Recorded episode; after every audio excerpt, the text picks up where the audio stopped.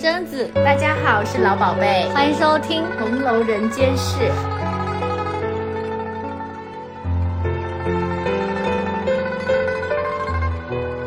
上一期《红楼美色》呢，我们聊了老太太给黛玉糊窗子，一共是四样颜色。对，雨过天青、秋香、银红、松绿这四种。最后，银红色的霞影纱被挑出来糊了窗子，但是最妙的是，曹公借着这些颜色埋了非常非常多的小细节。就比如说 phủ 纱嘛，那个 phủ 纱就隐喻着贾家的衰微啊。嗯，银红色的纱更是埋下了好长的伏笔。再后来，宝玉给晴雯写累文的时候，我们就发现，不仅是黛玉这里糊着银红的窗纱，宝玉那里也糊着殷红的窗纱。所以那一句累文“茜纱窗下公子多情”，就是表面上是在说晴雯的死，其实是隐喻着黛玉未来跟宝玉的命运。所以说，上期聊颜色的时候，其实我们本来只是想很单纯的聊红楼里的颜色，去聊一聊它的文化意义呀、美学意义。但是我们就会发现，曹公写东西是没有闲笔的嘛，就算是简简单单的颜色，那其中包含的东西也远远超过我们的想象。对它的每一个颜色跟主角，还有还有它的明线暗线都是非常契合的，越读越有滋味的感觉。越嚼越香。对。然后上一期聊了我们《红楼美色》系列讲的这个逻辑是，我们会挑其中的名场面来聊。所以上一期的名场面呢是贾母给黛玉挑窗纱，借贾母之口，然后我们知道了这个四种颜色。那今天呢，就继续聊一个颜色的名场面，就是婴儿打烙子。那这里的颜色可就更多了，而且它是一组一组出现的，就是那种颜色是能够对配配上的，就是，然后我们就跟着婴儿和宝玉这两位美学专家去看一下，说这几组颜色它们到底是有什么隐藏意义呢？然后它们到底是什么样的颜色呢？对，那这几种颜色呢，就是大红配石青，松花配桃红，葱绿配柳黄。那后来呢？宝钗也加入进来讨论，给宝玉的玉应该要配什么颜色的烙子，说的是金线配的黑珠线这样子。嗯，这一组呢，就算是玉的颜色和金黑相配了。然后光从这些颜色名字就可以看出来，其实中国颜色有一个非常显著的特点嘛。像上一期我们也一直提到，就是雨过天青是从自然界中汲取出来的颜色，天边斜取了一抹。然后呢，这一期聊的这些颜色呢，也有很多都是取自于自然的，就感觉中国颜色是非常有想象力和有场景感的一个体系。不过呢，老规矩，聊颜色不能脱离开场景嘛。就像为什么我们上一期聊林妹妹的窗纱要选银红色，是因为潇湘馆是那种青绿色的一个，对，所以青绿色的馆，这是什么？一些没有文化的语言。所以，我们在正式聊这个烙子里的配色之前，我们就先得来聊一下，说烙子它到底是是个什么东西。其实婴儿一句话就讲明了，因为他被拉过来打烙子，他第一句话就问说装什么的烙子，就可见是装东西的嘛。宝玉就说不管装什么的，你每样打几个吧。婴儿说。这还了得！要这样，十年也打不完了。可见烙子是用来装东西的，而且能装的品类还非常非常多。所以宝玉就说，不管装什么，就可见都都要 都能装，我都想要。而且这里用的动词是打烙子，就是打毛衣的打，打结的打，可见是需要一点编织技巧的。所以我觉得大家应该可以想象出来，烙子是那种用线绳编出来的网兜，而且是可大可小的。嗯，我想象中应该可以随着它要装的物件改变形状。当然，因为是打出来的嘛。嗯，因为古人的衣服它大多数都是没有兜的，所以所需要的物品都需要去打烙子，用丝带啊、悬挂、佩戴这样在。就其实就是做口袋嘛，嗯，就你刚才说，宝玉跟婴儿说每样都要打一个的时候，我想说，真的这还得了？宝玉真的有一种那种善良的愚蠢哎，哎，脂砚斋跟你有一样的想法哎，是吗？因为脂砚斋就有写说，富家子弟每多有如是语，只不自觉儿，所以说富家子弟就是很会讲这样的话，对啊，很搞笑。哎，你如果真的是按宝玉的。说法就难不成要在怡红院的角落装开一个 一个角落来供婴儿打烙子？婴儿每天要从那个 呃恒无约那么远的地方，走到潇湘馆来上工打烙子，开玩笑。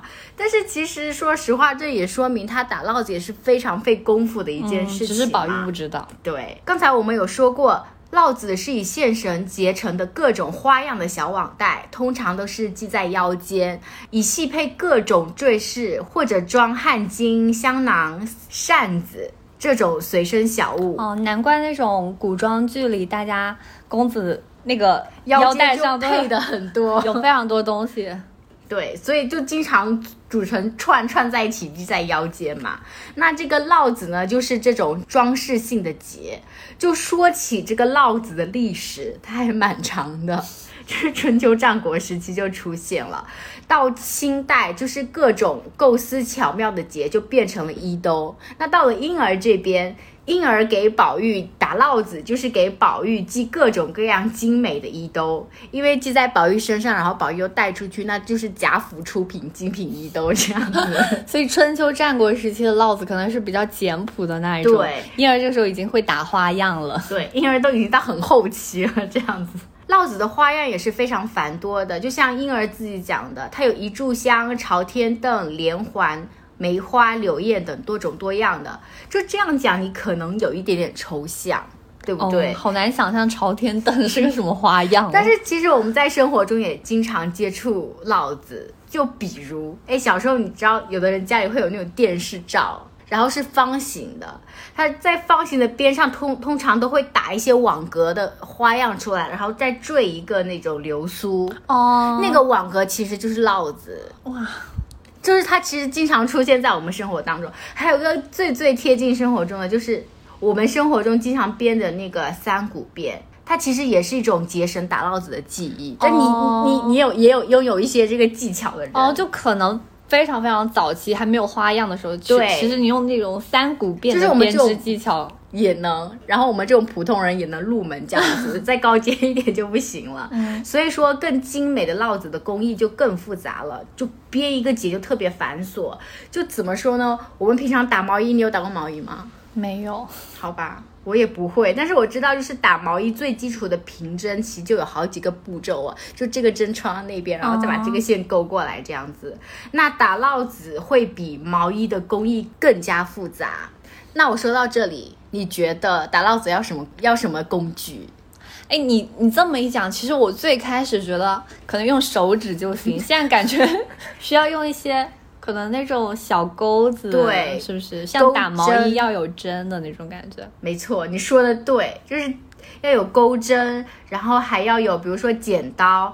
还有那种你知道胶水，但它是那种固体胶，它就需要用那种蜡烛或者火就给它融化了，然后防止那种线绳开裂，还要需要一些镊子啊、珠针啊等等这些，就是要手巧之人才能用上。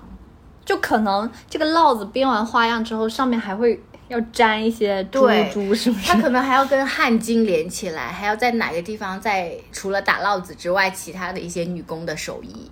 哦，这样的编织技巧感觉确实需要巧手才能编出来，所以这一回的那个回目是黄金英巧结梅花烙，就这个“巧”字用的就很妙啊。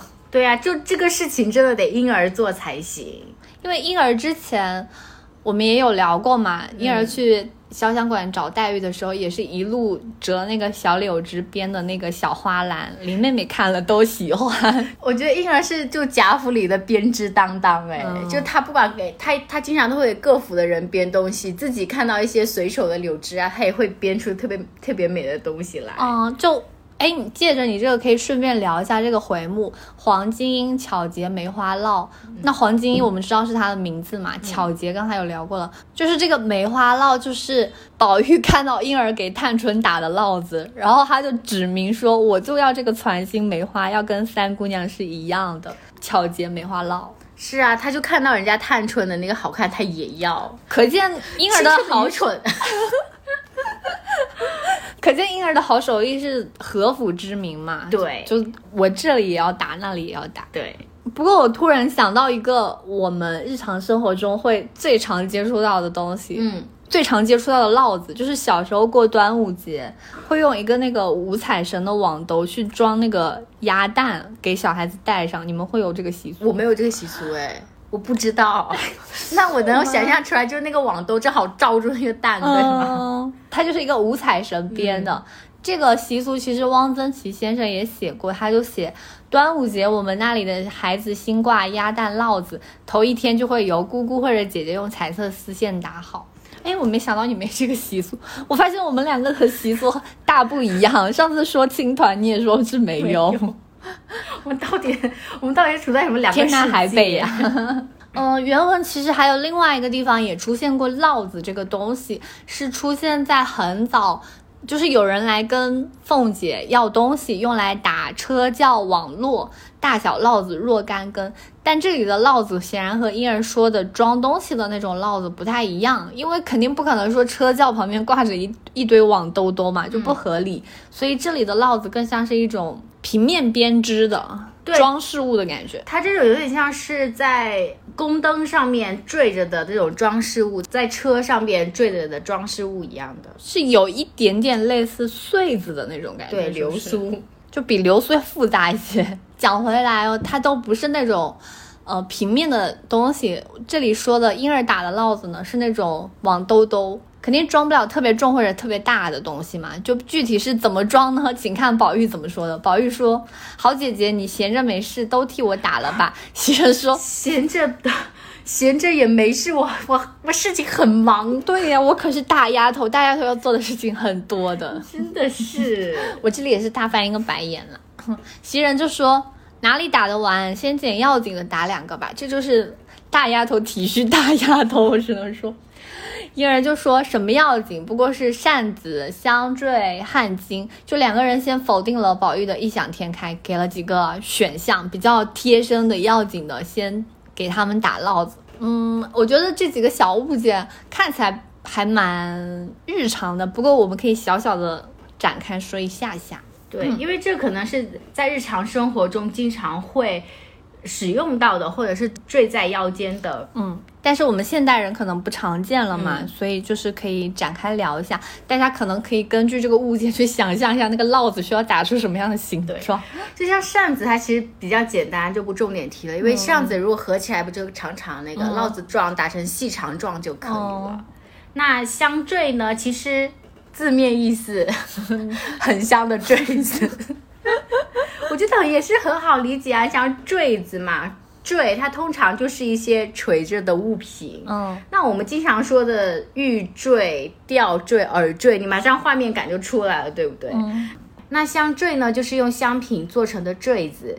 香品呢，就有包括一些香料，比如说冰片、麝香、药饵、香花之类。让你又想到那个贾云贡 贡献那个冰片、麝香给凤姐，就是要的就是这些东西。然后还有薛蟠在外面做生意回来之后，带了两大箱礼物。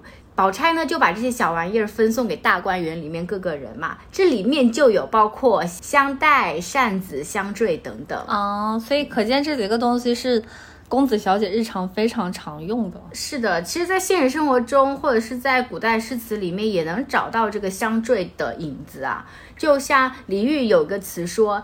台榭登临处，茱萸香坠，就是重阳节登高，然后佩戴着茱萸香坠。那说回来，装香坠的这个烙子要打多大，那就要看我们手工打人婴儿 根据这个香包的大小，或者香囊的大小，或者绳结的配饰和样式，还有颜色来确定了。我相信婴儿的审美不会差。刚才聊了香坠嘛，我觉得还可以聊一下汗巾，因为这个汗巾我们现代人又很少会用，它其实是指系腰用的长巾，就不是大家想象的擦擦汗手帕之类的。因为它的名字太有诱导性了，可以想象一下，就因为有一回假脸偷情，凤姐来屋里检查，她就说或者有香后的丢下的东西。戒指、汗巾、香袋儿，就是可见这个汗巾是非常的亲密、私人的一个物件，凤姐才会这样冷笑嘛。后来有一回，宝玉外出和蒋玉菡交换了纪晓一的汗巾子，就这里也指的是腰带。刚才讲的扇子、汗巾、香坠这几样东西都是比较轻、比较小件的，所以非常非常适合放在烙子里面。聊完这些汗巾、香坠、烙子的基础知识，婴儿才刚刚开始打烙子呢。然后婴儿先选的是给宝玉的大红汗巾打烙子，打了半截，宝钗就来了，说这有个什么趣儿，不如给玉烙上。他说的玉就是宝玉的那个。鼎鼎大名的玉嘛，有名之玉。对，所以呢，这个时候几组颜色就已经隆重出场了。就在他们聊这个烙子的过程中，大红的汗巾要配黑色或者石青色，松花要配桃红色。宝玉还讲评说好，这才娇艳。又给婴儿出题说，我要雅淡之中带着娇艳的。婴儿就说葱绿柳黄，然后再加上后来宝钗说的给玉烙上。又出现了一组配色，玉配金黑色，我们一组一组来聊。嗯，第一组配色呢是大红配黑色，或者说大红配石青。这个配色呢是婴儿针对宝玉的大红汗巾 搭的，他就说大红的汗巾要配黑色或者是石青色才压得住它的颜色。这组颜色看似平常，其实还挺有讲头的。嗯。中国颜色里有所谓的正色和间色嘛？嗯，正色是青赤白黄黑，间色是指它们相互混合的颜色。而且中国的色彩观里普遍会认为正色比较尊贵一些。对，因为间色是调和而成的颜色嘛，那当然是以正色略逊一筹的感觉。对，其实大家都很熟悉的，像《天龙八部》里的阿朱和阿紫。金庸先生就是取自恶紫夺朱，就紫色是一种见色，朱也就是红色是正色，恶子夺珠就是说见色不好，正色为佳的意思。对呀，我觉得金庸先生这边取的名字跟人物的性格其实也很有关系。那里面的阿紫 就是一个。拜在那个清秀老怪丁春秋的门下，然后还对他的那个舔狗尤坦之非常的坏，类似这种啦。他取名的时候应该刻意有对刻意有斟酌过。那还是说回我们的配色，嗯，大红配黑色这组配色呢是两个正色嘛，正色有青赤白黄黑，两个正色配在一起是非常夺目。正统尊贵的感觉，所以说这次给宝玉的大红汗巾打烙子，因而说大红的必须是黑烙子才好看，就可以说是王配王的两个颜色，就都是正配正。对，就比如说假想大红配一个非常浅的蓝色，可能就没有办法有那种兜住那块红色汗巾的感觉，一下子滑落了。对，可以一个颜色一个颜色来聊啊，就先聊一下大红。我觉得红色某种意义上是可以说是中华文化的象征色吧。对啊，而且是一种符号。红呢有各种不同颜色的红，我们第一期的《红楼美色》也聊过，银红、水红、桃红都是各种各样不同的红。但是正色呢就是大红，大红又到底是一个怎么样的颜色？我们这里呢用的是《说文解字》里的说法，就是说将大赤也，意思是。酱色是大红色，我觉得还挺妙的，因为这个酱是绛珠仙草的绛，就是说黛玉是绛珠仙草，宝玉是怡红公子。就如果要磕的话，就太好磕了，因为是这个 CP，对，因为全书里宝玉就是穿大红色最多的人啊，对，其他人是偶尔会穿，或者是在雪天里穿那个大红猩猩毡。但是宝玉可是经常穿这些红色，对啊，那我就不得不磕一下啊！你们这种 CP 粉就是老会磕一些有的没的，什么都能组起来磕。哎，这没有道理吗？我现在不知道大家脑海里想象的大红色是什么颜色啊？但是曹公在书里是有频繁的注解过这个颜色的，说它是血点斑。记得吗？宝玉的汗巾子，晴雯给宝玉做的裤子都是大红色，曹公都写他们是血点般的颜色，所以可见是一个很鲜红的赤色。对，就是你的动脉血流出来的那个颜色。咦，好痛啊！宝玉老师他在全书穿了非常非常多大红色，比如说宝玉出场的时候穿的是。百蝶穿花大红箭袖，罩的是石青的褂子。宝玉请安晚换了一套衣服出来，还是下面是松花的裤子，厚底的大红鞋。哎，那他第一个出场的时候也是红色配石青的配色，哎，对，那还有呢？宝玉去看袭人的时候，穿的是大红箭袖，外罩石青褂子，又是大红配石青。连宝玉的卧房里也是挂着大红销金的撒花帐子，再加上宝玉连汗巾也是大红色的，过生日穿的也是大红的小袄子。晴雯给宝玉做的也是血点般的大红色裤子，就是我们宝玉老师是真的很爱大红，他经常穿的红色，然后出没贾府。你会觉得说，就是那种贾府，它整个颜色，其实我觉得《红红楼梦》里面的颜色是非常淡雅的，然后就有个红点在这 到处走，在大观园里面到处逛荡，那就是他贾宝玉。如果在地图上，他会非常明显，对，就一眼就是啊，他就在那儿。哎，我不得不就是有一个自己的发想，我觉得可能是作者本人很喜欢红色配黑石青色这个配色，所以他在宝玉身上一直大。大胆的运用它，嗯，这是我们自己一个无端猜测。我我跟你有同样的想法，其实，但我们我们可以先把大红配黑色讲完，再聊一聊我们两个刚才的发想。嗯，就是大红色配黑色其实是一个很经典的搭配嘛，但是其实，在《红楼梦》的衣装配色里是非常少出现的。我感觉是不是会有显得有点太肃穆了？毕竟是个青春小姐公子在的地方嘛，你用很多正色，你会显得非常的严肃。嗯。这个配色如果往前追溯，很其实很容易追溯到原始部落时期，因为那个时候陶器的颜色通常是一种赭红色，所以我们很喜欢叫陶器为红陶嘛。再用黑色颜料在上面绘制，比如说很有名的仰韶文化的人面鱼纹盆，就是红底黑面。不过那个时候的红黑配色当中，那个红色还是比较轻的，就是有点偏浅偏橙棕的感觉。嗯，可能那个时候的工艺水平还没有办法达到去烧制这种正红色的东西。我国最有名的红黑配色，你觉得是出现在突然亢奋？你说什么大汉天子之类的吗？对，就是汉朝啊。其实之前我们也有聊过，清朝的服制是以黄色为尊嘛。就在上一期《红楼美色》，我们聊秋香色的时候有聊到。对呀，不能让人穿呢，穿就要罚他。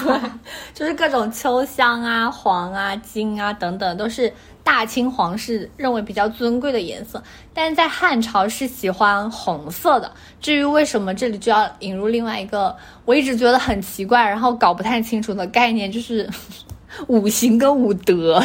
就是中国古人很喜欢五嘛，嗯，我们刚才有讲到五个正色是青赤白黄黑，嗯，然后在漫长的中国发展历史当中，慢慢的就大家就把这个五色配了五德。又配了五行，反正成为那个统治阶层统治的一个工具啦。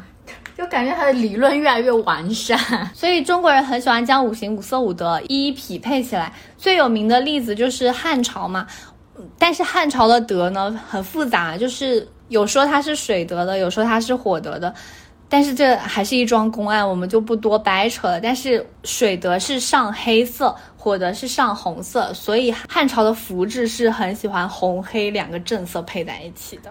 所以他们还有很多不同的派别，就是金木水火土能够呀 配到各种颜色呀。就说我们朝是什么什么德，喜欢什么什么颜色，搭配哪一个五行之类的。这其实是跟一种组排列组合有关系啊。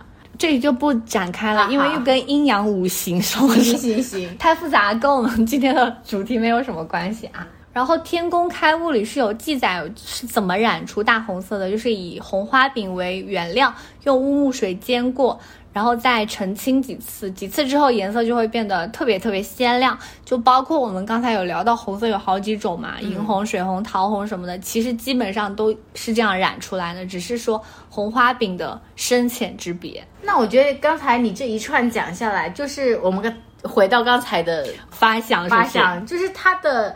美学配色就很一致的呀，嗯，对，就是比如说我们刚才有聊到，曹公特别喜欢把大红色和石青色配在一起，也很喜欢用大红色配松花色。松花色到底什么颜色？我们正好下一组颜色就会讲到。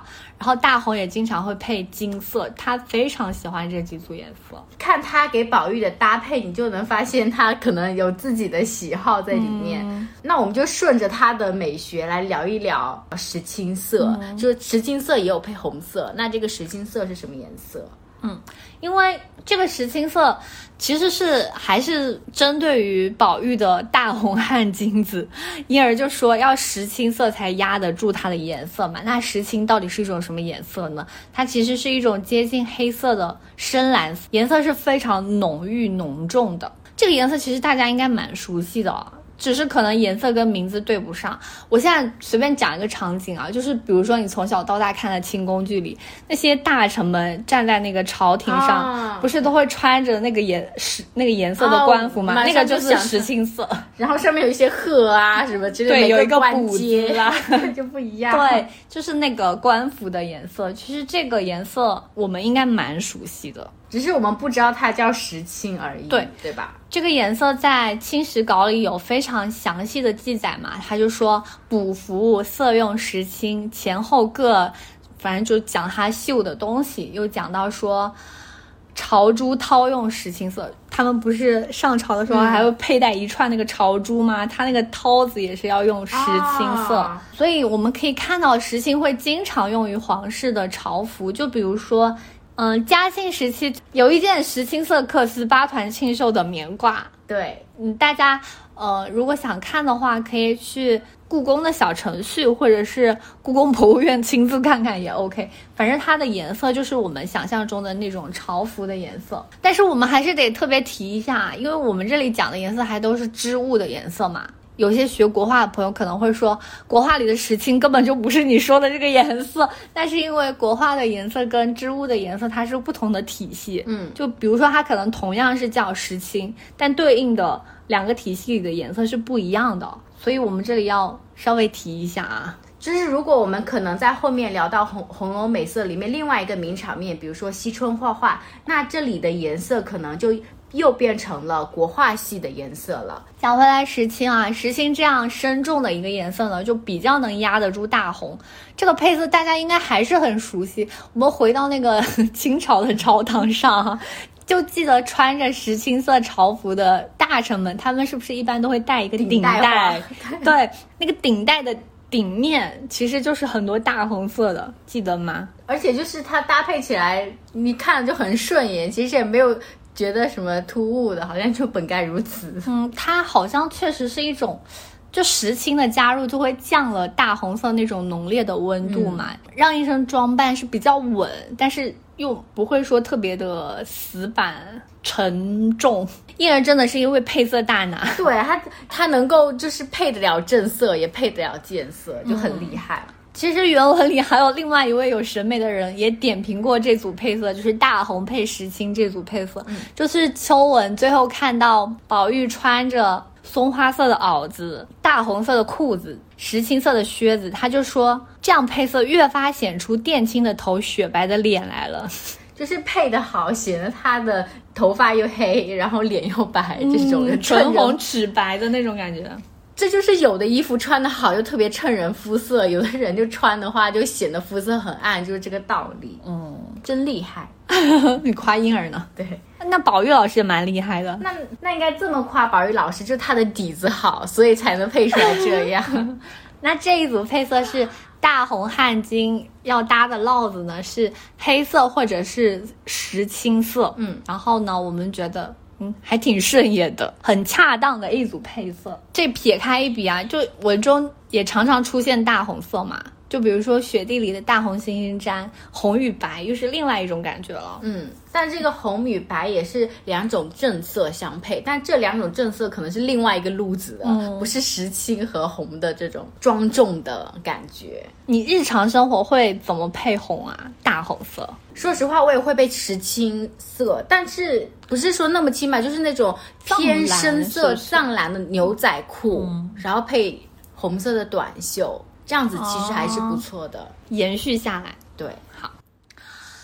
上一组配色呢聊完了，然后呢，我估计婴儿和宝玉聊的也挺开心的，因为宝玉老师可能就觉得婴儿的审美还不错，他就开始出题了。他就是这样子，他就比如聊的好了，他就会一直聊，一直聊。如果聊的没有趣味，他一会儿就会找个借口就走掉。对，因为接下来婴儿就说松花色要配桃红色，宝玉还评价说雅淡。他这哑弹他没有括号说，嗯。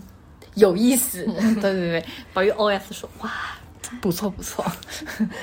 那松花配桃红这个颜色呢，我们一个个来讲，因为这两个颜色。首先，松花色大家可能不是很熟悉，我感觉就是它并没有一个特别的指向，是说，比如说银红，你就能大概能够猜测出来它是偏红色的。那这个松花，因为它是从那个松树上取出来的颜色，对，那是什么颜色呢？我一看到这个松花色，我就感觉。像是那种松针的绿色是比较浓重的一个颜色，松花就感觉是松针绿色里面夹了一些白色或者米色的杂点。我当时看到这个颜色，我是这么想的。但是其实上一讲颜色我们就辩论过，你记得吗？对对对，因为上一期讲那个窗纱里面有一个颜色是松绿色，那同时呢，宝玉的着装里有穿过松绿撒花裤，当时我和老宝贝就辩论说。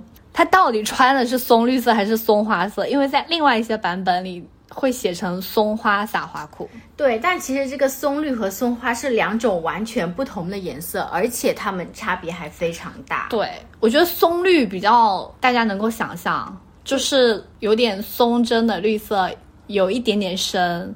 对，但是松花呢，它到底是个什么颜色呢？其实它真的是松树开的花。那大家如果没有见过松花的话，我们会在 show notes 放的图片，你们看一眼就知道，真的是一种非常娇嫩的颜色。哦，就完全不是大家想象的很深的绿，很深的绿色。它其实是指松树花粉的颜色，是一种很浅的浅黄色、嫩黄色。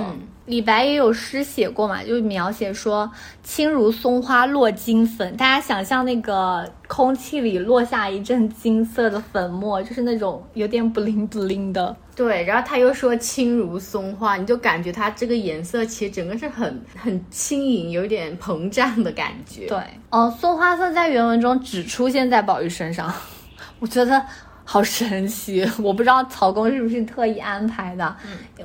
宝玉身上的配色呢？松花撒花裤配的是厚底大红鞋，松花袄子配的是大红裤子，松花汗巾。就你有没有发现，曹公还蛮喜欢这组配色的，就是松花配大红色。这里婴儿配的也还是红色系，只是更娇艳一些，因为配大红可以说是艳嘛。如果再加上娇字，肯定色系上是要更柔和、更轻软一些。所以婴儿就说了。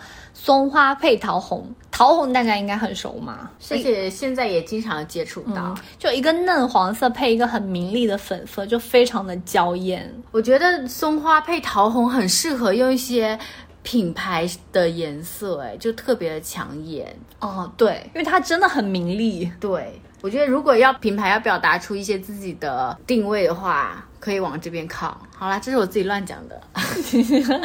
哎，可以聊一下桃红究竟是一个什么样的颜色呢？其实这在古代是一个常常要和女子挂钩的颜色嘛。所谓人面桃花相映红，就女孩子的皮肤像桃花一样。桃红呢，就比粉红要更深一些，但仍然是一个比较明丽的颜色，可以想象成膨胀色腮红的感觉嘛。就试想。前面不是有聊到吗？中国颜色其实是很擅长从场景里面去写取颜色的。就试想这样一个场面，古人站在花树下，见桃花瓣落英缤纷，可能是从中选了桃花最鲜的那一抹颜色，就配出了桃红色这样一个很明媚、很鲜艳的颜色。我我一听你讲桃花桃红，就是你不仅眼前会或者脑海中会浮现出那个颜色，它桃子的香气。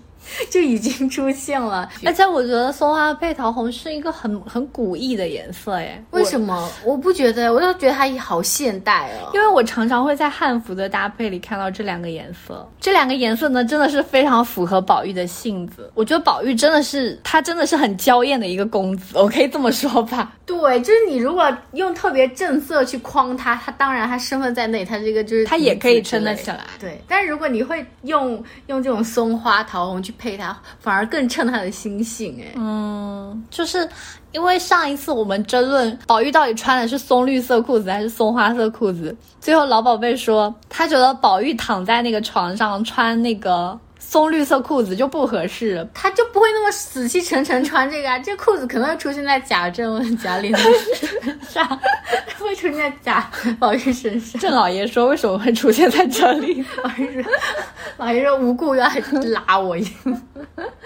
所以这这一组娇艳的颜色呢，我觉得很适合宝玉在大观园里过的那个。快乐的生活，对他可能不适合出去见一些他不想见的人，请客相公，哎，就能够让他更活泼自在的感觉，嗯，也衬托出他那种少年很轻松的感觉吧。就记得上次我们聊宝玉在大观园里过的生活啊，对啊，那看那暑假过得开心的无快乐无比。宝玉的快乐无比就在于他在大观园里里面又能玩又能聊，就跟他。刚才因为打烙子这个事情，就已经不停的向婴儿发问，但是婴儿还是能够就句句的回答上来。刚才我们不是讲了配色是松花配桃红，那宝玉就再出再出题了，他说那要雅淡之中再带些娇艳。对，刚才松花配桃红是很娇艳的一组颜色嘛，嫩黄色配一个桃红，这个时候。宝玉就说：“那还要再淡雅些。”婴儿还是就能够去回答。他说：“葱绿柳黄是我最爱的。”哇，这组颜色我也好喜欢哦。是吗？那你就喜欢这个宝玉指明的这个雅淡娇艳风。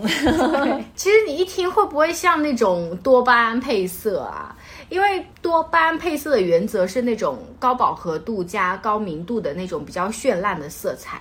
或者是低饱和度加上高明度的治愈颜色，就会让人感觉很轻快、活泼、很有活力的感觉嘛。那你葱绿和柳黄这两个颜色的搭配，其实就是两个高饱和、高明度的颜色搭在一起，你就会觉得有一种在中国传统颜色中拉出了一种多巴胺搭配的感觉。哎，不得不说，婴儿是那个多巴胺搭配的祖奶奶。你看你这个这个表情。就乱乱按一个名号给他这样子，我觉得葱绿配柳黄这个颜色，我觉得也特别特别配婴儿的性格，因为她其实是个很活泼的女孩子，有没有发现？就是她平常在大观园里除了工作，但她也经常有一些娱乐活动，斗草啊、玩牌，她都不落下，她都有在玩这些东西。然后从恒芜苑走到潇湘馆，也是一路折柳枝，一路摘花。我们刚才不也说了嘛，就送给黛玉。就她的性格就。就如此活泼，所以她说最爱的是葱绿柳黄，我觉得特别有道理。嗯，我觉得这个颜色会立刻让人想到婴儿在春天编的那个小篮子。哎，嗯，你记不记得曹公写他一路走的时候，环境是晚翠披荆，那个时候柳条才刚刚长出那种很嫩的新芽嘛，就是这里的配色晚翠披荆也是一黄一绿，所以我觉得。这个配色是婴儿说他是最喜欢的颜色，也确实非常合适他。记得他的名字嘛？黄金樱，就本身就很像，就那种嫩茸茸黄色，就羽毛是柔柔的那种黄莺。喜欢黄绿的配色，就实在是很合，就难怪宝玉就。跟他聊天聊的就觉得他娇憨婉转，笑语如痴，就早就不胜其情了。我这里真的很懂宝玉，就是婴儿你跟他聊什么他都能聊，而且跟他聊他都有内容输出给你，就一来一往。就你跟他聊打烙子，他就跟你分享打烙子的配色和款式。那完了之后呢，还可以跟你闲聊他们呃恒芜苑的事情啊。那那宝玉这就觉得啊太妙了，妙人之类的。嗯，所以这个娇憨。的婴儿就喜欢饱和度高的颜色嘛，就特别衬他这个人明艳活泼，搭配也很和谐嘛。好，那我们可以聊一下 这两个颜色到底是什么样的颜色？那就我们来复习一下前面的知识点。你刚才说那个渐色是什么？是正色调配而成的颜色。对。所以这个葱绿和柳黄都是调和而成的渐色嘛，在这个调和色彩的过程当中呢，就某一种色相只要与其他一种色相相混合，就会导致色彩的鲜艳度降低，这就是减色混合。那所以这个绿就不是绿，黄就不是黄。刚才这一组颜色葱绿、柳黄都会含有不同层次的黄和绿，所以这两个搭配起来就是颜色很和谐的色谱嘛。那柳黄色这个黄绿相结合的颜色呢，其实也是来自自然当中的。就听这个名字就知道了。对啊，就你刚刚刚才说，春天婴儿从那边走过来，就柳枝刚刚抽出了新芽，那这个色就是柳黄色。就很嫩很嫩的一种黄色，对，它是其实是很好想象的嘛，就是绿中带黄，然后随着时间的推移，它这个在柳枝上的颜色也会慢慢慢慢的变成了绿色，变成更深的绿。是啊，所以我觉得很好想象。那葱绿又是一种怎么样的颜色呢？我觉得，因为刚才也说过是渐色嘛，所以它是一种浅绿而微黄的颜色，也叫葱心绿。你能感觉出来吗？葱心绿，对，葱心是什么绿呀？就你切大葱的时候，你有没有发现最外层的那一层绿是比较深的，然后你越往里面，它其实越越浅的哦。所以说，这个葱绿就是用一点点黄来调和而成的绿，就是不是那么的深。就其实就像柳黄是一种很嫩的黄色，葱绿也是一种很嫩的绿色。对。哎，我想到那个哎，什么？呃，就是有一回李文、李启、邢岫烟他们四个姑娘来了嘛，然后大家都很惊讶，晴雯就回来很高兴的说，来了四个美人，倒像一把子四根水葱，就是你可以想象，啊，晴雯是把美人感觉成是。水葱，你就感感觉它们是很鲜灵、水嫩嫩的那种感觉，那种水感，你会觉得它能够掐出水来。对。就葱绿应该跟那个有一点点像吧，就是是最里面比较嫩的那种水灵的颜色，所以特别衬大观园里的那些姑娘，在大观园里姑娘的身上经常也会出现这些葱绿色，哎，确实是一个蛮适合少女穿的颜色。是啊，就晴雯也有穿它，晴雯在跟匈奴玩的时候，她就穿着这个葱绿杭绸小袄。袭人有一条裙子，就是葱绿盘金彩绣锦裙。这个讲的是衣服嘛，其实，在他们的家居配饰上面也会有一些葱绿的影子。就比如说宝玉房里的小门，门上挂着的软帘呢，就是葱绿撒花软帘，就是葱绿色，然后它的图案是撒花，他会觉得哎，其实还蛮配怡红院的那种感觉。不仅在宝玉房里，探春房里的纱帐也是葱绿色的。就这里讲一下探春的这个拔步床，它是我国形制最大的传统卧床，就是跟探春的性格有点像。她不是房里都不设那些素体阔朗，对，然后有一张巨大的床，哇，很爽哎。它那个床介绍一下，就是床前空有两到十两到三尺，与床门为子，形成小廊屋。哎，这个床是一个小屋哦。然后前面有楼楼雕的花罩，两边有小柜，床屉下有抽斗，柜上有帘盒，就是化妆盒，有灯台，并有设有衣笼、便桶等等。这是一个有照明条件的一个巨大的一个生活空间，所有东西都可以在床上完完成。哎，好适合我。其实感觉很像一个哇，就觉得你一个人在里面也可以生活，对，可以做很多事。嗯。你想说，既然这个探春的床如此巨大，那这个葱绿的纱帐一点也不小。那葱绿又是这种特别生机勃勃的颜色，加上探春又是一个很富有生命力的人，会觉得哎，好配他哦，就整个人就充满一种探春的氛围。嗯，而且探春这里的纱帐还是。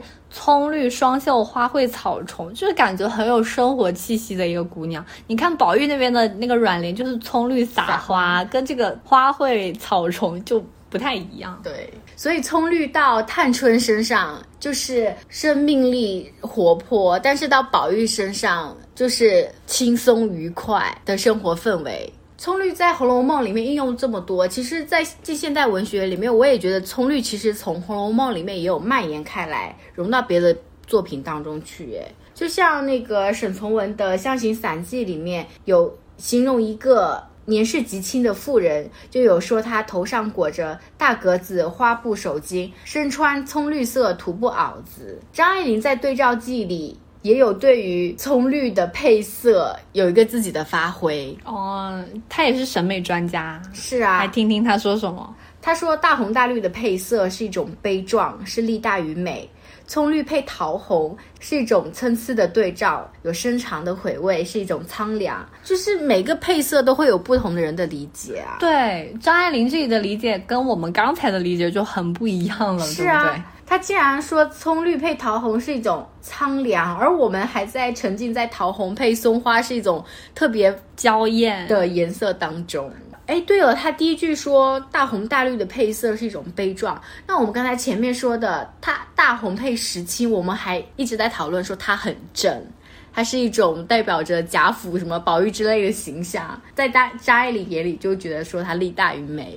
最后一组颜色呢，是由于宝钗的入场，他们才开始讨论的。就是宝钗说：“干嘛给这个大红汗巾打烙子啊？还是给你的玉打一个的烙子吧。”他觉得说打给玉打个烙子才是正经。嗯，哎，真是。然后他提的解决方案是用黑金两个颜色去配宝玉的玉。所以在聊这组配色之前呢，我们得先聊一下宝玉的玉到底是个什么颜色啊？因为原文对它的描述特别多。对，而且就自古以来，古今中外，大家也有很多 古今中外 对于这个颜色的论断和猜想。那我们自己我们现在讲的宝玉的色呢，是经过我们自己由书中的一些证据，我们自己猜想的这个颜色，可能与你心中宝玉的。玉色是有所出入的，因为一般人想象的玉色感觉就是有点淡绿偏或者是翡翠的那种颜色。但是其实这个玉石大类下有很多种种类，我们心中的淡绿色的玉石只是在整个大类下很小很小的一部分。所以你这个的意思就是，你觉得宝玉的玉不是这种玉？对，嗯。我觉得宝玉的玉是什么颜色呢？我觉得从文中好几处线索，我可以就是来猜一猜。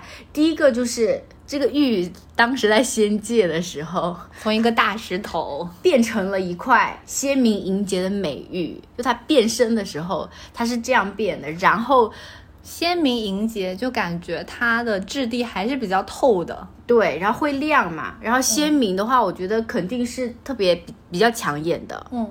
那这也没有特别说出它的颜色出来，然后到了甄士隐这边呢，他看到的是一块鲜明的美玉，其实也跟刚才他在仙界变身的时候长得已经是一样的了。接下来在冷子兴的描述中，他是看到了一块五彩晶莹的玉，最后呢，这个玉来到了贾府，被宝钗看到了。宝钗看到的是一个大如雀卵、灿若明霞、莹润如酥、五色花纹残护的玉，所以根据这几点，我更倾向于宝玉的玉是颜色比较鲜艳、偏红橘色的，并且伴有其他一些色彩的，差不多雀卵大两三厘米的一块不规则的玉。嗯，因为它有好几个关键词嘛，就莹洁、鲜明，然后又都讲到了五彩。宝钗看到的是灿若明霞，我们想想明霞的霞光，其实是有一点点橘色，又有一点点红色的感觉。对，而且又讲的是五色花纹缠护，嗯，就是就像你刚刚说的，它可能主色调是红色，同时这块玉的质地是比较透的，但是旁边是有别的颜色，就比如说橘色在旁边。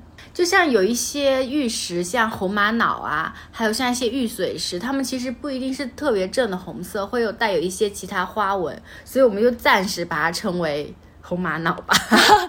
宝玉说：“我原来是仙，人家可是仙仙界变身的玉，我们这样称呼他，大为不敬哎。”就是在找资料的过程中，有看到火玛瑙的图，嗯。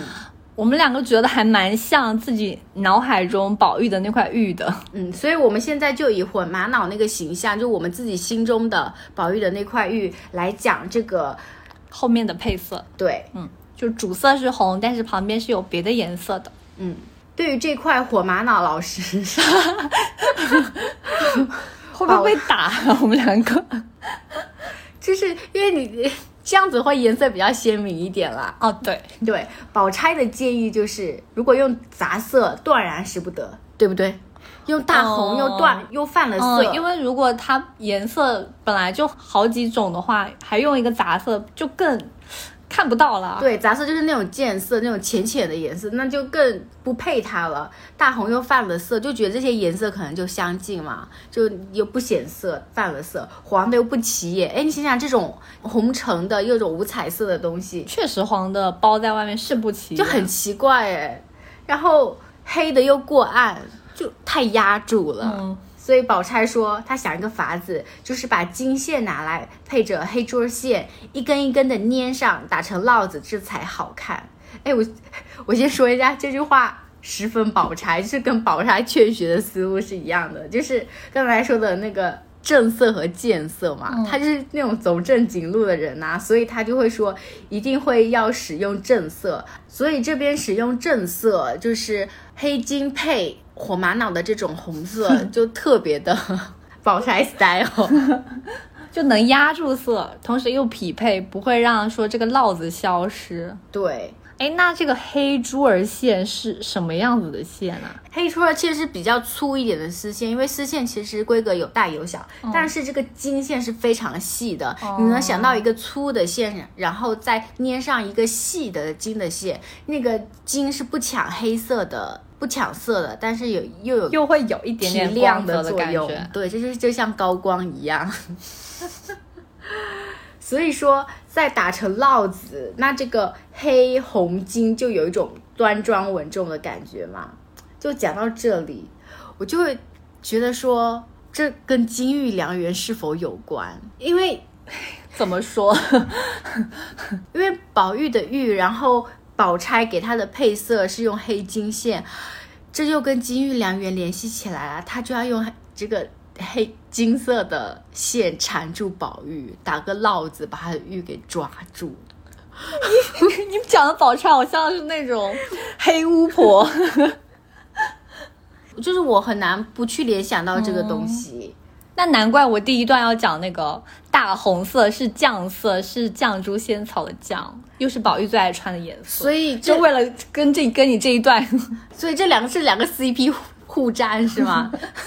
就讲讲到宝玉的玉，他真的是大名鼎鼎，意义重大哎，就上至北郡王都要拿出来拿来看一看这样子。连贾环那么恨他，都不敢去就摔他的玉，而是去毁他的容。我觉得这跟作者设定可能有关啊，这是我的猜测。就是如果这个玉 第一集就从宝玉身上遗失了，或者是或者或者是就被人给摔了，那也不会有后面的剧情了，就像第一集就剧终一样。就因为整个故事是玉眼中看到的嘛，对，他可能就会说对不起，这一行那个本玉没有出现在那个场景里。哎，真的有这一段哦，真的就是有一回凤姐不是怕通灵通灵宝玉失落，然后等宝玉睡下之后，把人家拿在自己枕边。后来宝玉跟秦钟知道那些事情，就没有再描写了。哦，石头就是说我不记得。对我没看到，这这也是一种偷懒的好办法。我不想写，我就说，哎，没有没有，哎，曹公在第八十回说这个玉终于丢了。我们在乱我讲什么？对不起啦，现在深夜我们两个有点昏迷了。嗯，好啦，讲回颜色，嗯，今天讲了几组配色，我觉得都还蛮有不同的风格的。大红配黑色，或者说大红配石青色，是曹公很喜欢给宝玉配的颜色，尤其是大红石青，很正的一组颜色。松花和桃红，以及葱绿配硫黄，又是两组非常娇艳的、活泼的，非常适合大观园里的 青年公子小姐们穿的颜色。对，这是一个大观园的颜色，然后最后呢又回到一个正正色上来，就是那个宝玉的那块大名鼎鼎的玉，配上黑珠儿线和金线打成的烙子，这个配色就非常的宝钗的感觉。，对，所以感觉曹公在写这些颜色的时候，很有自己的小巧思。而且是搭配着每一个人物和每一个的场景。嗯，就像我们开头说的，越聊这些颜色，越感觉其中的情节意义、文化意义都非常非常的有滋味。所以我们两个也很期待之后再录制《红楼美色》这个系列。对，就看能不能发现更多东西，就有一种挖宝的感觉。，对，真的很像挖宝。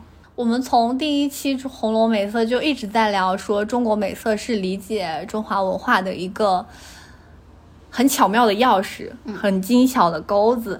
那也很期待后面的这个系列继续用这把精妙的钩子勾出更多的东西。不知道下个场景会聊什么呢？